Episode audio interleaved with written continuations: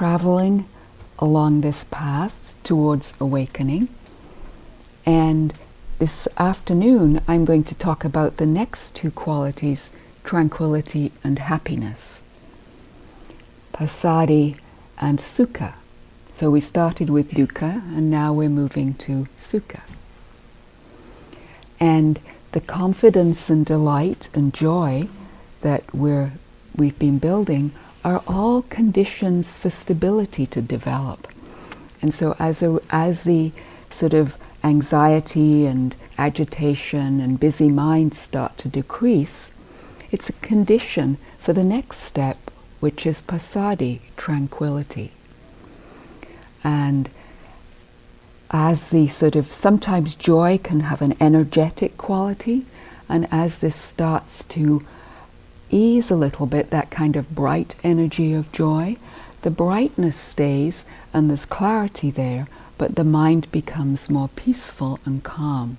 And that's tranquility. And that makes it possible for happiness to arise. The mind is more content and at ease. And so we'll explore those two. And when we're on retreat, these four steps that are um, of joy, tranquility, happiness, and concentration really have a chance to develop when we're on a silent retreat. And this is um, what the Buddha says about this. Seeing that the five hindrances have been abandoned within, one becomes glad. Glad, one becomes enraptured. Enraptured, the body grows tranquil. And when the body is tranquil, the mind is sensitive to pleasure. Finding pleasure, one's mind becomes concentrated. So that's gradually what starts to happen as the hindrances decrease. And the word passaddhi or calm, um, is translated, sometimes as tranquility, and Passambhati, the verb, is to quieten down, to become still. So it's this quiet presence that supports wisdom. The mind is cooling, calming, and it's soothing and peaceful. It's like a healing rain cooling a hot, agitated place. It's very calming. It's as though, as the inner struggles and tensions and agitations gradually decrease as we practice here, thought activity decreases too, and restlessness and anxiety decrease, and the mind becomes more peaceful.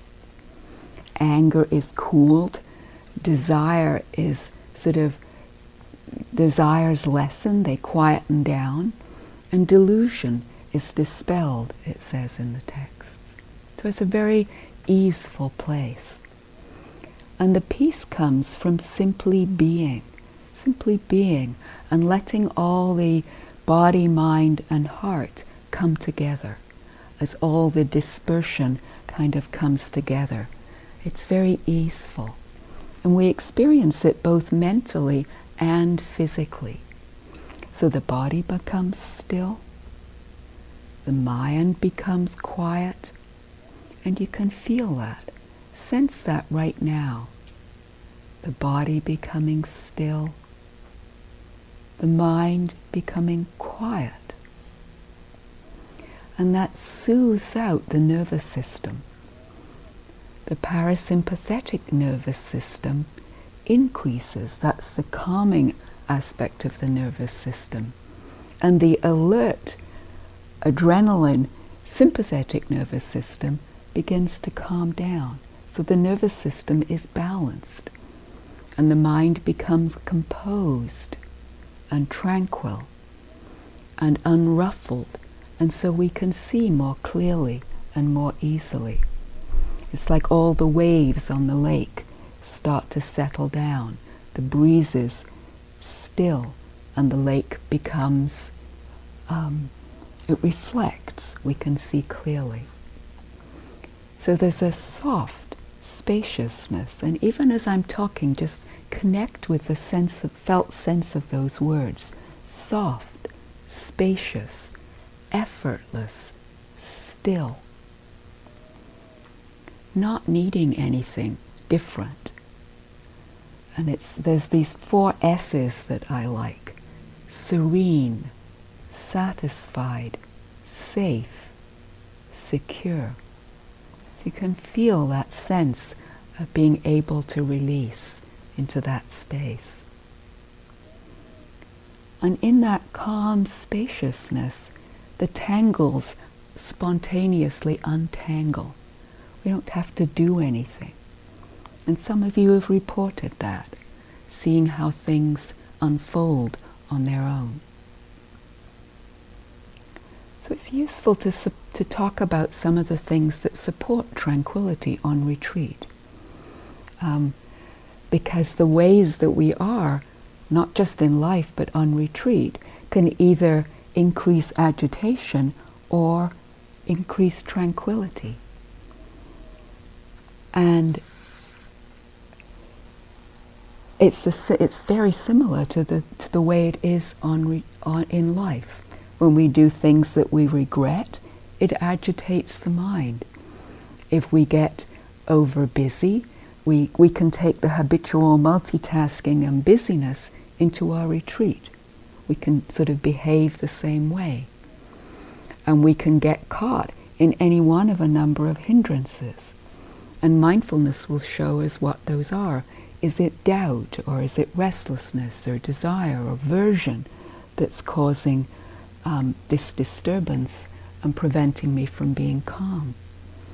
Sometimes what we do is we're leaning into the next moment all the time. We're anticipating what's next, what's next. And we're already thinking about lunch and then maybe we'll have a nap and then you know we're sort of planning our day even though there's so few things that we're doing. Sometimes it's that sort of habitual thing of there's somewhere better to be than where I am now. Maybe it would be better outside. Maybe I should sit inside. I had a friend who sat a retreat where there was no schedule, and she hadn't done that before. And she said the first few days were awful because shall I sit longer or shall I walk? Maybe I've, it would have been better if I'd walked for shorter, or I should have stayed in the hall, or I should sit outside, or I should, etc. But she just, and there was always this deciding that was, was very agitating. And it was really hard for her to relax until she was able to settle and feel some ease about what naturally arose to do next. So it's where I am isn't the right place. that was agitating. And sometimes we can take efforting and doing into our practice. We're, we're, um, or we're trying to fix all the time and fiddling around. And that's agitating and takes away from calm. And what can help is this sort of receptive, non interfering, just receiving experience and not interfering and trying to do something other. I should be doing something other. It's as though um, the mind is like often the analogy is used of a pond, and if we stir it up, then it gets really muddy and we can't see anything. We get stuck in the mud. And if we just let the mud settle and don't do anything, gradually the water becomes clearer. And often Ajahn Chah talks about the still forest pool.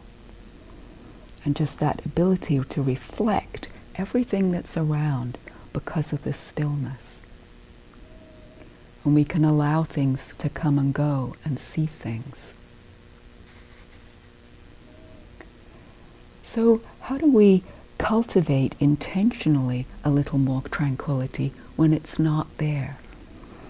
One of the things is bal- we can balance the energy by adjusting the breath sometimes. Sometimes just by following the out breath can help relax the mind. Relaxing at the end of the out breath, allowing the out breath to be a little longer. When we allow the out breath to be a little longer, it activates the parasympathetic nervous system. It's calming. And we can use the word calming. In the um, Mindfulness of Breathing Sutta, the Buddha talks about breathing in, aware of the mind, breathing out, calming the mind, or aware of the body, calming the body. So just for a moment right now, explore that. Have a sense of breathing in, calming, breathing out, calming, and sense that what that's like. We can get a feeling for resting in presence, resting in awareness. And then have a sense of conditions arising and passing in the midst of that. That sense of calming.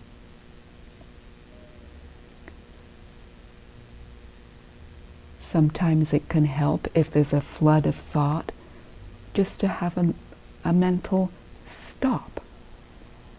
This is not going in a useful direction. You know, it's like you're traveling down the highway and you're about to take the exit to family conflict. and you see that, and it's just stop. you know, continue. Please continue. Don't take that exit. Or whatever analogy is helpful to you. Pause. Give yourself a pause so that there's a space to have a choice about the direction the mind is going. Sometimes slower walking is helpful to allow calming or simply standing because the standing helps us come to a stop. And in our life, traffic lights are really helpful for that. They say, stop. Whatever we're lost in, we can pause. And we can notice sometimes that if the mind is tight and striving, if there's agitation, or if we've become quite concentrated and the energy of, of um, joy or piti is very activated, then this, we know there's some striving there, and it can help to soften, open up the space. Use perhaps whole body breathing, or use sound until the mind is calmed again. We can notice that there's striving. Or if the mind's very scattered and dispersed, then sometimes it can help to just come to counting the breaths, or to use the words bu do in time with the breath. Buddho simply meaning awake. Sometimes that's very helpful to bring calm. Bu do in time with the breath. Gives the mind something clear to do, and it allows the calming to build. Sometimes we can intentionally incline towards calm. You can't force calm to happen, um, but we can um, incline the mind towards it. Have a sense of a bigger container. It's helpful often just outside the borders of agitation, there's actually calm, the vastness of awareness. So the mind is like an ocean or a sky. Awareness is this vastness, and all this can arise and pass without causing agitation or harm. The wanting can come and go, the desire or the aversion can come and go, and the mind remains undisturbed by it. It's calm. It can be really helpful to notice feeling tone. I was in the question and answer, I think the first evening, I mentioned the feeling tone or Vedana and how when there's contact, there's a pleasant or unpleasant sensation or reaction really happens that goes quickly into craving or aversion. And if we can pick that up before the reactivity builds, then there's less, then there's more calm. We can allow it to be unpleasant or allow it to be pleasant. We can allow the changing conditions to be the way they are. I've often noticed how quickly the body and mind respond to unpleasant. You know, sometimes if you go outside with, um, with a short sleeve shirt and suddenly the wind comes up and it's cold, there's a contraction. I should have brought a shirt, you know, or it starts raining. I should have an umbrella, or whatever it is, just these small things that we can practice with. Can we allow it just to be cold, just to be the way it actually is, and let it come and go? So it's helpful to notice the, the feeling tone of experience. And we can see that the feeling tone comes and goes. Can recognize that. Loving kindness practice helps. It helps bring in a sense of calm, safety, ease, kindness that we can release into. And some of you have experienced that the words we were using the other night. May I be held in kindness while agitation is here. It's just that bit of support so it can pass through whatever it is.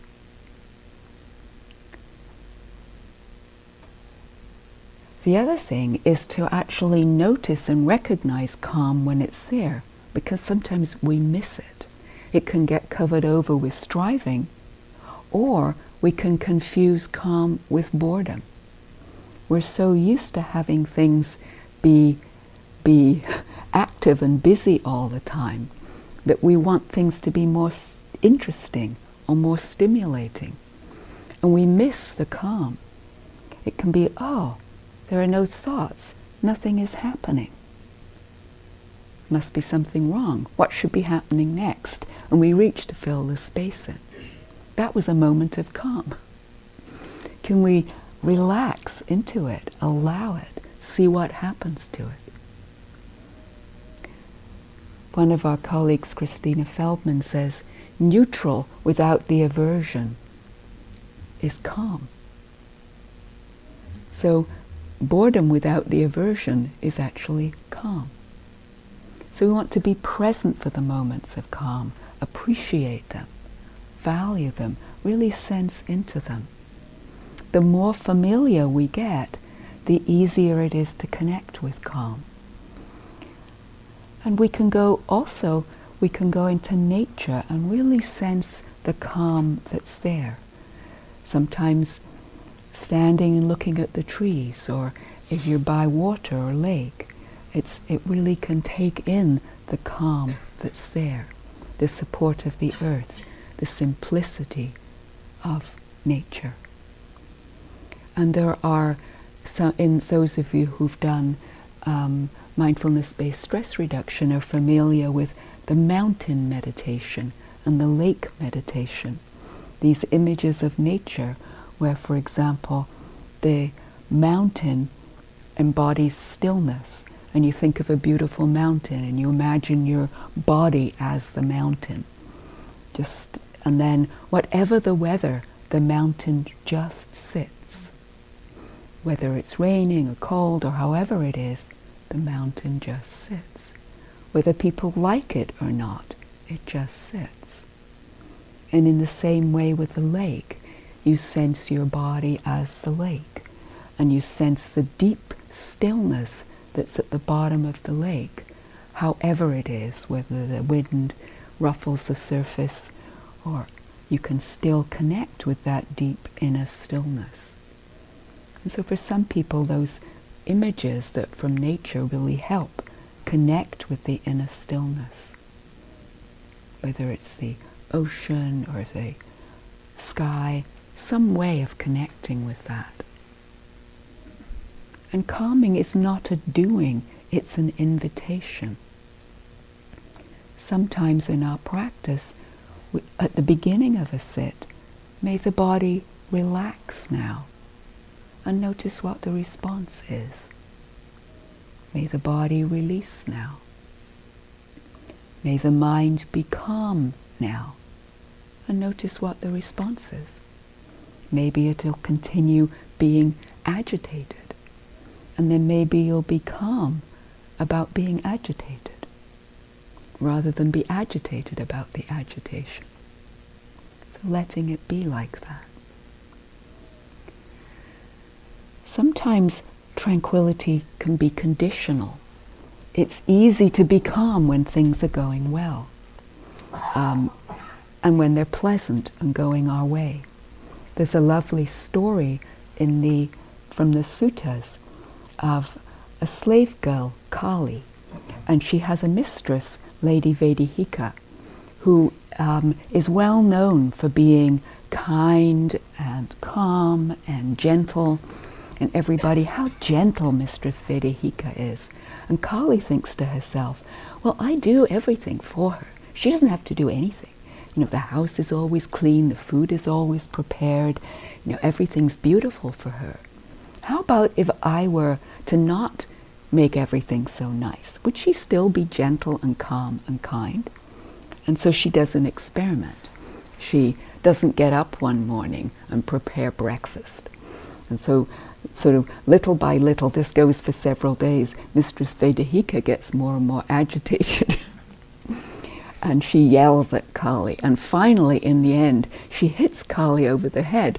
Kali runs running from the house and see how kind Mistress Vedehika is. She's got blood pouring from her head. And you know, after sort of reading that sutta, I felt kind of sorry for Mistress Vedehika. but on the other hand, she could have said to Kali, What's happening for you? What's going on? But it's that if we can only be calm and kind when everything's going well, it's conditional. How calm can we be when things are really difficult in changing and complex conditions? And that's the kind of tranquility and calm that the Buddha was teaching about, to be able to find that, to not have this conditional calm. And um, in secular mindfulness practice, we're really teaching stress reduction, teaching ourselves to be calm. But sometimes that kind of calm can be conditional. And I know I used to get asked to um, give stress reduction sessions to certain um, work situations or um, companies. And I would really want to be careful about what their goal was. Was their goal to have me make their employees calm and satisfied in toxic situations? or was it to be able to see wisely and skillfully how to work with things? Um, and so the, what the Buddha was po- pointing to was a deeper freedom, a freedom that we're able to really see what are the causes of stress, what are the conditions that lead to it, and what are the conditions that lead to freedom from that. It's, it's normal to want relief from agitation, and having the calm is wonderful, as long as it's leading us to a deeper freedom and we're not just stopping there. Because we can get attached to the calm, tranquil places and want to just stop there. However, the calmer we are, the easier it is to see clearly. And the easier it is to see clearly, the calmer we are. So the two things feed each other. And as we begin to see more clearly, we see more clearly into our habitual patterns of reactivity. And people have talked about that on the retreat. How wow, I'm seeing how am I on re- how I am on retreat is just how I am in life. These are the patterns that get me hooked, and now I see really clearly how they work, how they get put together. And so, as Gil was talking about, these things bubble to the surface, deeper and deeper ones. And as we clear off a little bit of the light that he was talking about, we see deeper layers, and it can become brighter. And the calmer we are, the more able we are to see the really deeper, more difficult ones. We, we have the calm to be able to have the honesty to see deeper. And it enables these deeper issues to get metabolized. And compassion begins to arise naturally. And with this compassionate awareness comes forgiveness. And we're able to see, as we've both been saying, with honesty and with kindness, all these difficult patterns. And we can see that they're not me or mine, they're just arising out of conditions. And we can see more clearly what conditions to avoid creating. I found it useful in my practice to use calm as a way of, of entering the practice, even.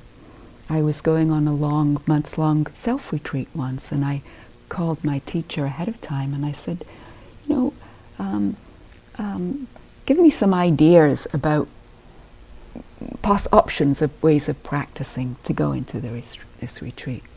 And he'd just done a self retreat himself, and he said, Why don't you try using calm? And I called on the phone, this was pre cell phone days, so I was calling from long distance on the phone. And as I was listening and holding the phone, I could feel myself, oh, this feels really nice, calm. This is what I'll do. And it was very helpful. And I be- on the retreat, I became increasingly calm and increasingly content. But I also became increasingly sleepy. I was so peaceful and so calm, and it felt so nice and cozy that pretty soon it was mmm, and I was gone. And every single sit, I was falling asleep, even when I wasn't tired. So I remembered the factors of awakening that some of you are familiar with, and I thought, aha, the last three factors, which are calm, concentration, and equanimity, calm has gotten too strong. I need a little more investigation.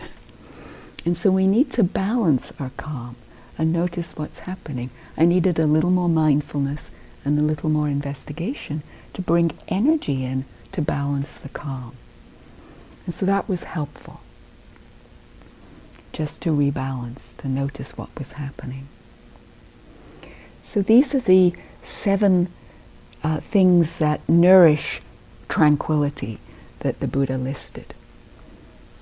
Using superior food, living in a good climate, maintaining a pleasant posture, keeping to the middle, avoiding violent persons, cultivating people around you who are tranquil. It's associating with calm people. And resoluteness upon tranquility. So it's helpful sometimes when you're feeling agitated or don't have any calm to open your eyes and look around you at the stillness in the room. And you can just be nourished by what it may be that inside someone else's head it isn't calm, but their posture is. And so you can sense that calmness around you and be fed and reassured by that. And when the mind is calm and clear, ordinary things begin to seem wonderful. We begin to feel the preciousness of life, and things appear, um, simple things appear beautiful this moment becomes enough. Just this moment. And we're not so much needing for things to be different. There's a deep appreciation of moment by moment. Just this moment is okay. And mind settles more and more.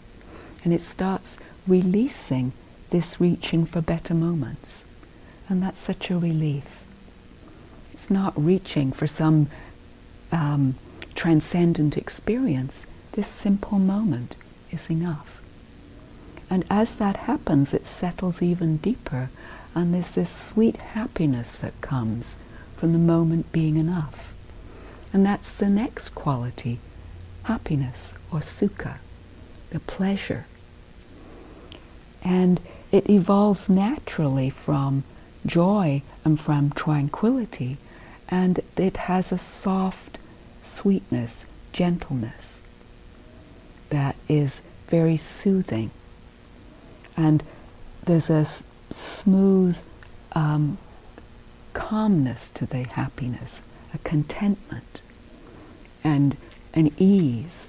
And for those people who've experienced that kind of excitement that joy can have, those of you who've done longer retreats where they have joy, the word for joy is piti, where it's kind of um, agitated and excited. This is just a, a very easeful happiness. And the analogy in the, in the suttas that the Buddha used was that the joy is like seeing in a distance this beautiful, calm, peaceful, cool lake. And you're hungry and thirsty and tired, and you see this beautiful lake from the top of the hill, and you just feel so much joy. Ah, there's my destination. I know when I get there, I can, it'll, I can, I'll be relieved. But there's a joy at seeing that. And the happiness comes when you've reached the lake You've bathed, you've had a drink, and you're, now you're lying in the shade. And you just feel really content. Not wanting or needing anything. So that's the analogy, that ease that comes. Sometimes people say, well, what's, what you, why is there a difference between joy and happiness? What, what is that about? And that analogy is a little bit, helps a little bit to see it. And also, um, there's always, joy always contains happiness. But happiness can arise in the abs- that kind of contentment can arise in the absence of joy, in the absence of delight. Just this contentment in simply being. And we'll explore that a little more. As the mind and body get more infused with this tranquility or sense of calm, the contentment grows and this um, ease continues. And it really, um, really supports our practice and helps us continue to settle deeper and deeper. So we all want happiness. We all want not to suffer and to avoid discomfort and unpleasantness. And the wanting to be happy is, in of itself, not a problem. It's a normal thing. The problem is that we look in the wrong places and in the wrong, often the wrong ways. Not so much wrong, but ineffective. Wrong isn't the right word. It's more the ineffective ways, ways that don't work um, we limit it often to just sense pleasure sources of happiness or achievement sources of happiness. And those are always changing. They always change. Um, and we get confused about what will bring happiness. It's not lasting. And um, the societal messages have really strong conditioning. And we're so bombarded with that. We just have to, we are bombarded with commercials and media, uh, and often it's fast cars or, or shampoo or some kind of external thing that is guaranteed to bring happiness, to acquire, to get more, to have more, to be more. That acquiring will bring happiness. And it brings so much suffering in our culture and in our world. This having to acquire and have more than and be more than. So much suffering when we think it will bring happiness. And so the Buddha talks about the um, the sources of happiness of well, there's sense pleasure that brings this kind of happiness, and it's not bad or immoral. It's just not effective because the sense the sense doors are always changing, and it we we can pursue pleasant to avoid unpleasant. So maybe there's an unpleasant work situation or family situation or life situation of some sort, and we and we we're shopping or eating or drinking or texting or some form of trying to find pleasant somewhere else, but the underlying situation isn't changing. And that's never going to work. Um, and the dis- dis-ease will continue. And we get caught in these dopamine highs. And many of you know that it's not so much when we get the thing that we've been looking for, when we actually get the thing that we've been planning to buy or eat or whatever it is, the dopamine drops. It's the anticipation. so as soon as we've got it, then we want the next one. So as soon as you've finished whatever it is, the dopamine is depleted and we want the next one. And so then we go seeking it so that the dopamine is up again. And so we get caught in that biological cycle. And then there's personal achievement. Um, when I get this job, or when I find this particular situation, or when I, whatever it is, it's that next thing that we're trying to achieve. And as soon as, or, or for, when, the, when I've given this talk, then everything will be all right. Oh, but oh no, then I have to write another one or think of another one. Or whatever it is that's, that, that's our particular um, thing that we're, we're caught in. And so the, as long as the ego gets involved, we can take that into practice too. We can get caught in, um, in chasing beautiful states of mind or peaceful states of mind. And then we that finally that happens, we're able to be with the breath for a certain length of time. Aren't I great? Now my practice is great. But then the next sit, it's not like that. Now my practice is terrible. And so there's this sort of yo-yo of gain and loss and fame and so forth, the eight worldly winds they're called.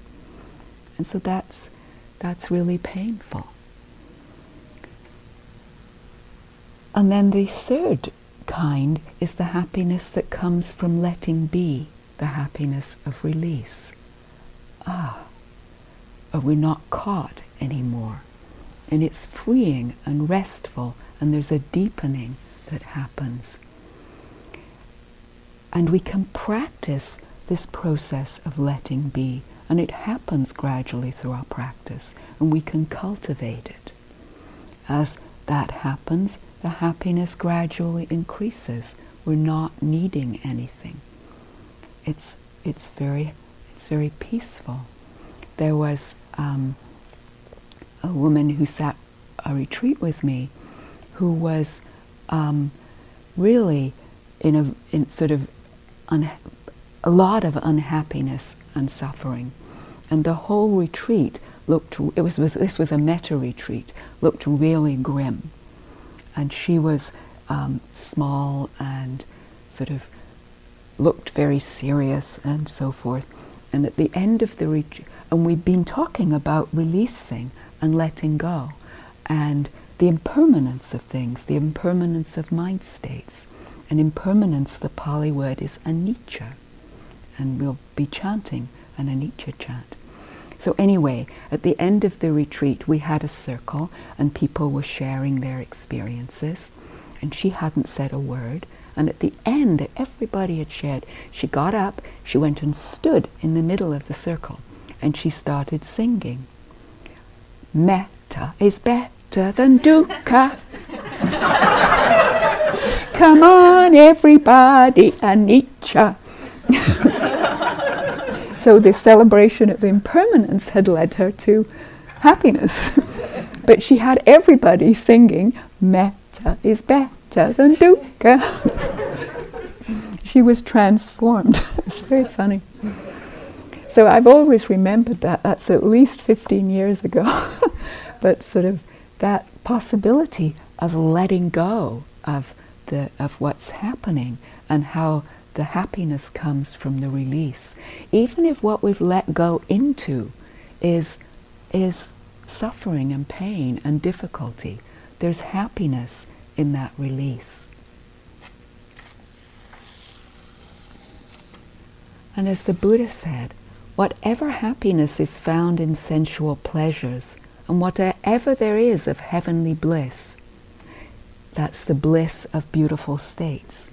These are not worth one sixteenth part of the happiness that comes with craving's end, of the happiness that comes from letting go, of clinging on to things, even clinging on to happiness itself.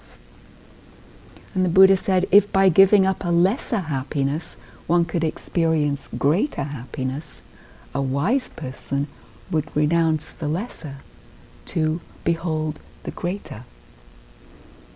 And I remind myself of that frequently, and sometimes it's hard because the lesser is the bird in the hand.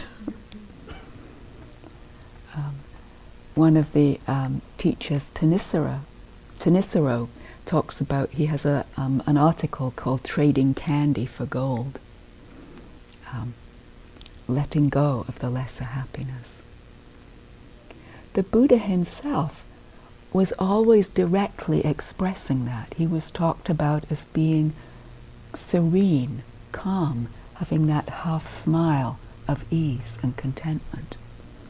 And he taught a lot with humor. He used humor in the local dialect and he used similes that made people laugh at themselves and at the situations they got themselves into, like the story of the boulder.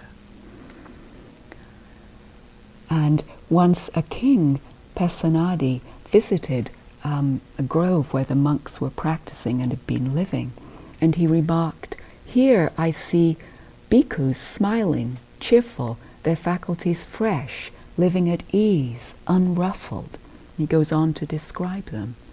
And it was clear that the depth of their, their happiness was due to their practice as well, he said, as to their congenial living. Um, and so it, that starts to naturally come from our practice, that we find more softness, more humor in our difficulties, and more happiness. A happiness that doesn't have to depend on external conditions.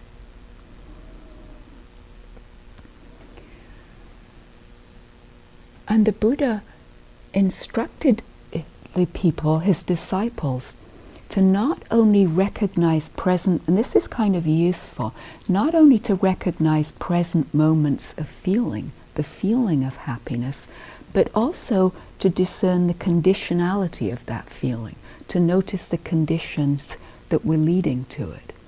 So, in other words, to be able to distinguish sensually based happiness from feelings that arise through the depth of practice from that kind of happiness. So, for example, as we practice um, and we become more calm, things can appear um, um, more intensely the way they are. So, for example, food might taste um, more wonderful, or simple things can appear really beautiful when you're in a very blissful state.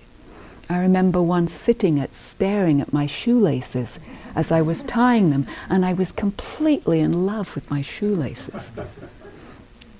That doesn't necessarily lead to wisdom.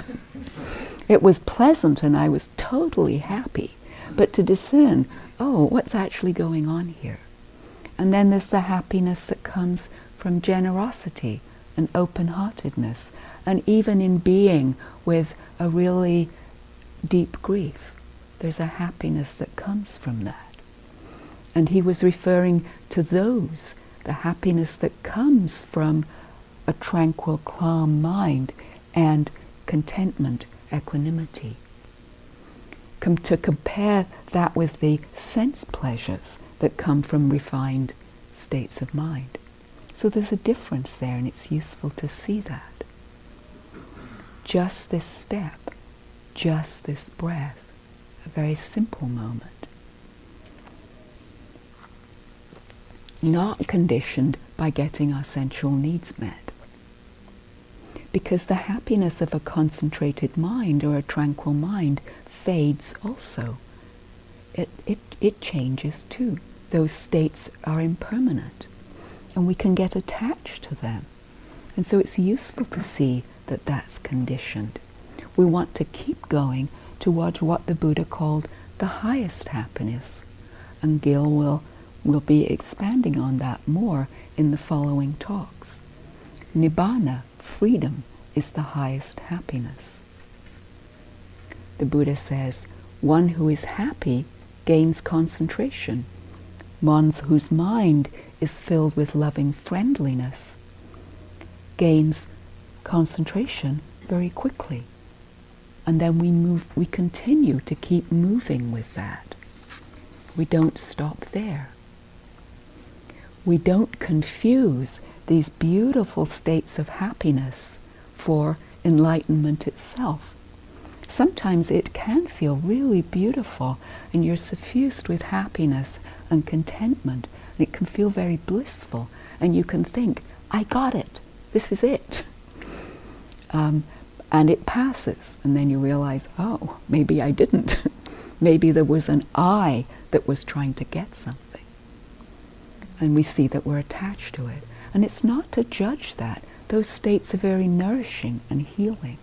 It's just not to hold on, to just allow them to come and go, and to see that the mind can become more flexible and more gentle, and to allow um, that state, to allow the connection.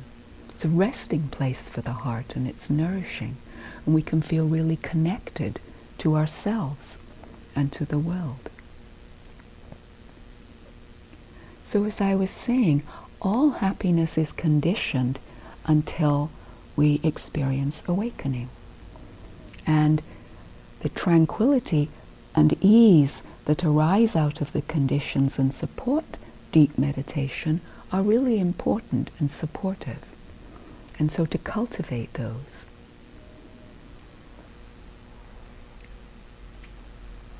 Whilst we're here, it can be helpful to look at some of the ways we pursue happiness so that we can be honest with ourselves about how we're doing it.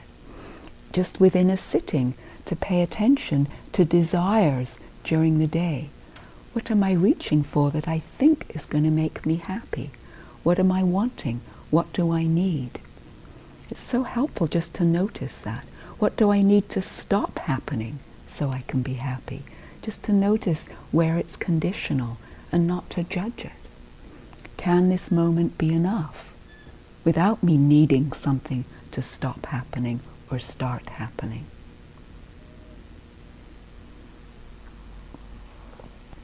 What do I require to be happy? What's stopping me from being happy? It's so useful to notice these things. Um, just a, a, short story. Um, when my son was quite small, um, he gave me a lesson in this. It was around the time of Hanukkah and Christmas, and we were celebrating both. And so Hanukkah came before Christmas, and so he was excited. And he woke up in the woke up early in the morning, and he came into bed with me, and he, I can't wait for Hanukkah. I can't wait for it to, to you know, when is it, and so forth. So he was can't wait for this happiness in the future. And so I said to him, Well, what's this moment like right now? What does this moment feel like? He said, Well, this moment is nice and warm. I'm in bed, I'm cozy. It's a very nice moment. It's a very cuddly, nice, warm moment. And there's a few moments of silence as he settled into that. He was content. And they said, on the other hand, it would be an even nicer moment if someone would bring me breakfast. I'm really hungry. so it was a very brief moment of being enough. And it's just, we see how quickly the mind goes on to what the next thing will be. So it's just with humor, noticing that. Ah, there goes the mind, wanting the next thing. We don't have to judge it just to be aware of that movement of mind and just relax back. And we're just releasing the hindrances. We're allowing them, whether it's desire or aversion, just to pass through without getting so reactive to them. And that's where it helps to tune into unpleasant and pleasant feeling tone, reminding reminding us again of that. If we can pick up the pleasant and unpleasant before the about to reactivity, it's so helpful. Um, we can notice the contraction of aversion or just those subtle changes in the body or not so subtle changes.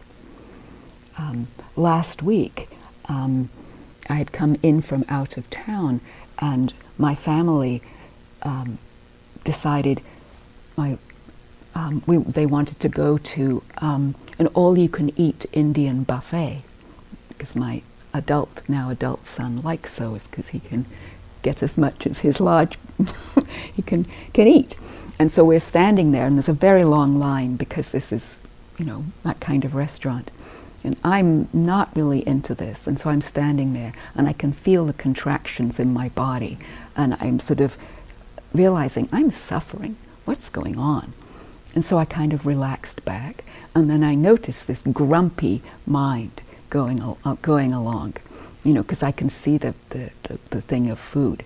There's no paneer in the palak paneer. the veggies look all mushy and they'll probably all taste the same. I can see this commentary going on, you know. And then I sort of noticed this and I realized I don't have to do this. I could just relax back and I could have a nice evening with my family. And I did. But if I hadn't picked up that, I would have continued being miserable with the mind going on doing that and being unaware. So it's just picking up the unpleasant and letting it be and not getting drawn into it. We can be with unpleasant and we don't have to suffer about with it. Happiness can be there in the midst of that. Happiness can arise from knowing suffering rather than from clinging. And we, some of you have talked about that, rather than avoiding or substituting, just by being with and allowing the release, happiness can come. From being able to be with and allow, it can come. I can be with this. I was with um, some friends at a workshop quite a while ago. This was a Joanna Macy workshop. And the people were grieving the climate change and loss of species. So there was really deep grief in the room. And we were just allowing it and allowing the depth of the grief and allowing all the feelings and the anger and the hurt and the, also everything just to move through. And then at the end of all this expression, there was just this soft, open connection and happiness in the room. And the possibility of a deeper happiness came from that connection and allowing and presence, being present with.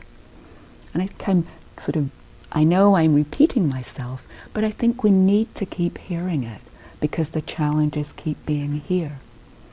To be with and to allow that process of mindfulness and not giving up to support us to calm and to a deeper happiness. And the happiness that no matter what, there can be love, all the beautiful qualities. No matter what, there can be compassion. And the happiness that we know we have a path, that the Dharma is here to support us. There's a path and we can follow it. And we just have to remember. And I find that so inspiring. And that verified trust, faith, leads to happiness. We can connect with that. While we're here, we can open to happiness in lots of different ways, and we can explore that too. It's easy to also, just as to miss tranquility, it's easy to miss happiness we can go right by it. We can rush past it.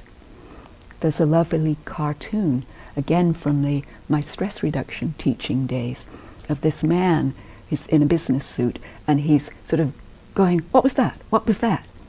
And then underneath it says, "Bob experiences a pleasant moment." and so, so it's to really be there for the little moments of happiness. not to think, but just really let them in, allow them to grow and expand and be fully there and let them nourish us. If we start to get attached to it, we'll notice that. And often when we do that, they dissolve. And so just to really allow it, it can come from the body and mind and heart just coming together for a moment, from a moment of generosity, from kindness, from the simple beauty of things. So many places where we can experience happiness. We don't have to have a reason to be happy, to be anybody, or to do anything particular. It just arises out of being. It's a beautiful quality. And I'll end with just this um, um, lovely experience that I had a year or so ago. I was on again on a retreat, and it was the first maybe day or so of the retreat, and I'd been feeling a lot of trust in my practice. I was just sitting there feeling very open and just beauty. And so I happened to um, talk to um, the teacher that was there, who's a close and dear friend. And he said, What do you mean by beauty? What's beauty to you? So I went out on walking meditation, just sort of contemplating, well, what is it that I mean by that? And it was just the ordinariness of everything. And I was just filled with just so, just this delight and happy, happiness at the ordinariness of everything. Everything of, is ordinary, the isness of everything. And then I thought, oh, I'm like that too. I'm ordinary. And I kept going around saying to myself, I'm ordinary. it's, I'm just so happy to be ordinary. And the relief of not having to be something, anything. The ordinariness of just being. And there was just so much happiness in that, and contentment and ease. And so to reconnect with that is very freeing before we add any ideals or expectations or becomings. Just ordinary. So Thich Nhat Hanh says, enjoy your happiness and offer it to everyone. And so here in a silent retreat, that means offering it to every part of yourself. All the different structures that we have that we forget about happiness completely internally. Let the whole, all the different voices and characters, may they all be happy. And then as we're walking around, just have that sense of that possibility for everyone to find happiness, to have a sense of happiness in the room. And when you're feeling in a difficult place, to sense that possibility of being wished that. May I be happy in all ways. So may we all experience deep happiness.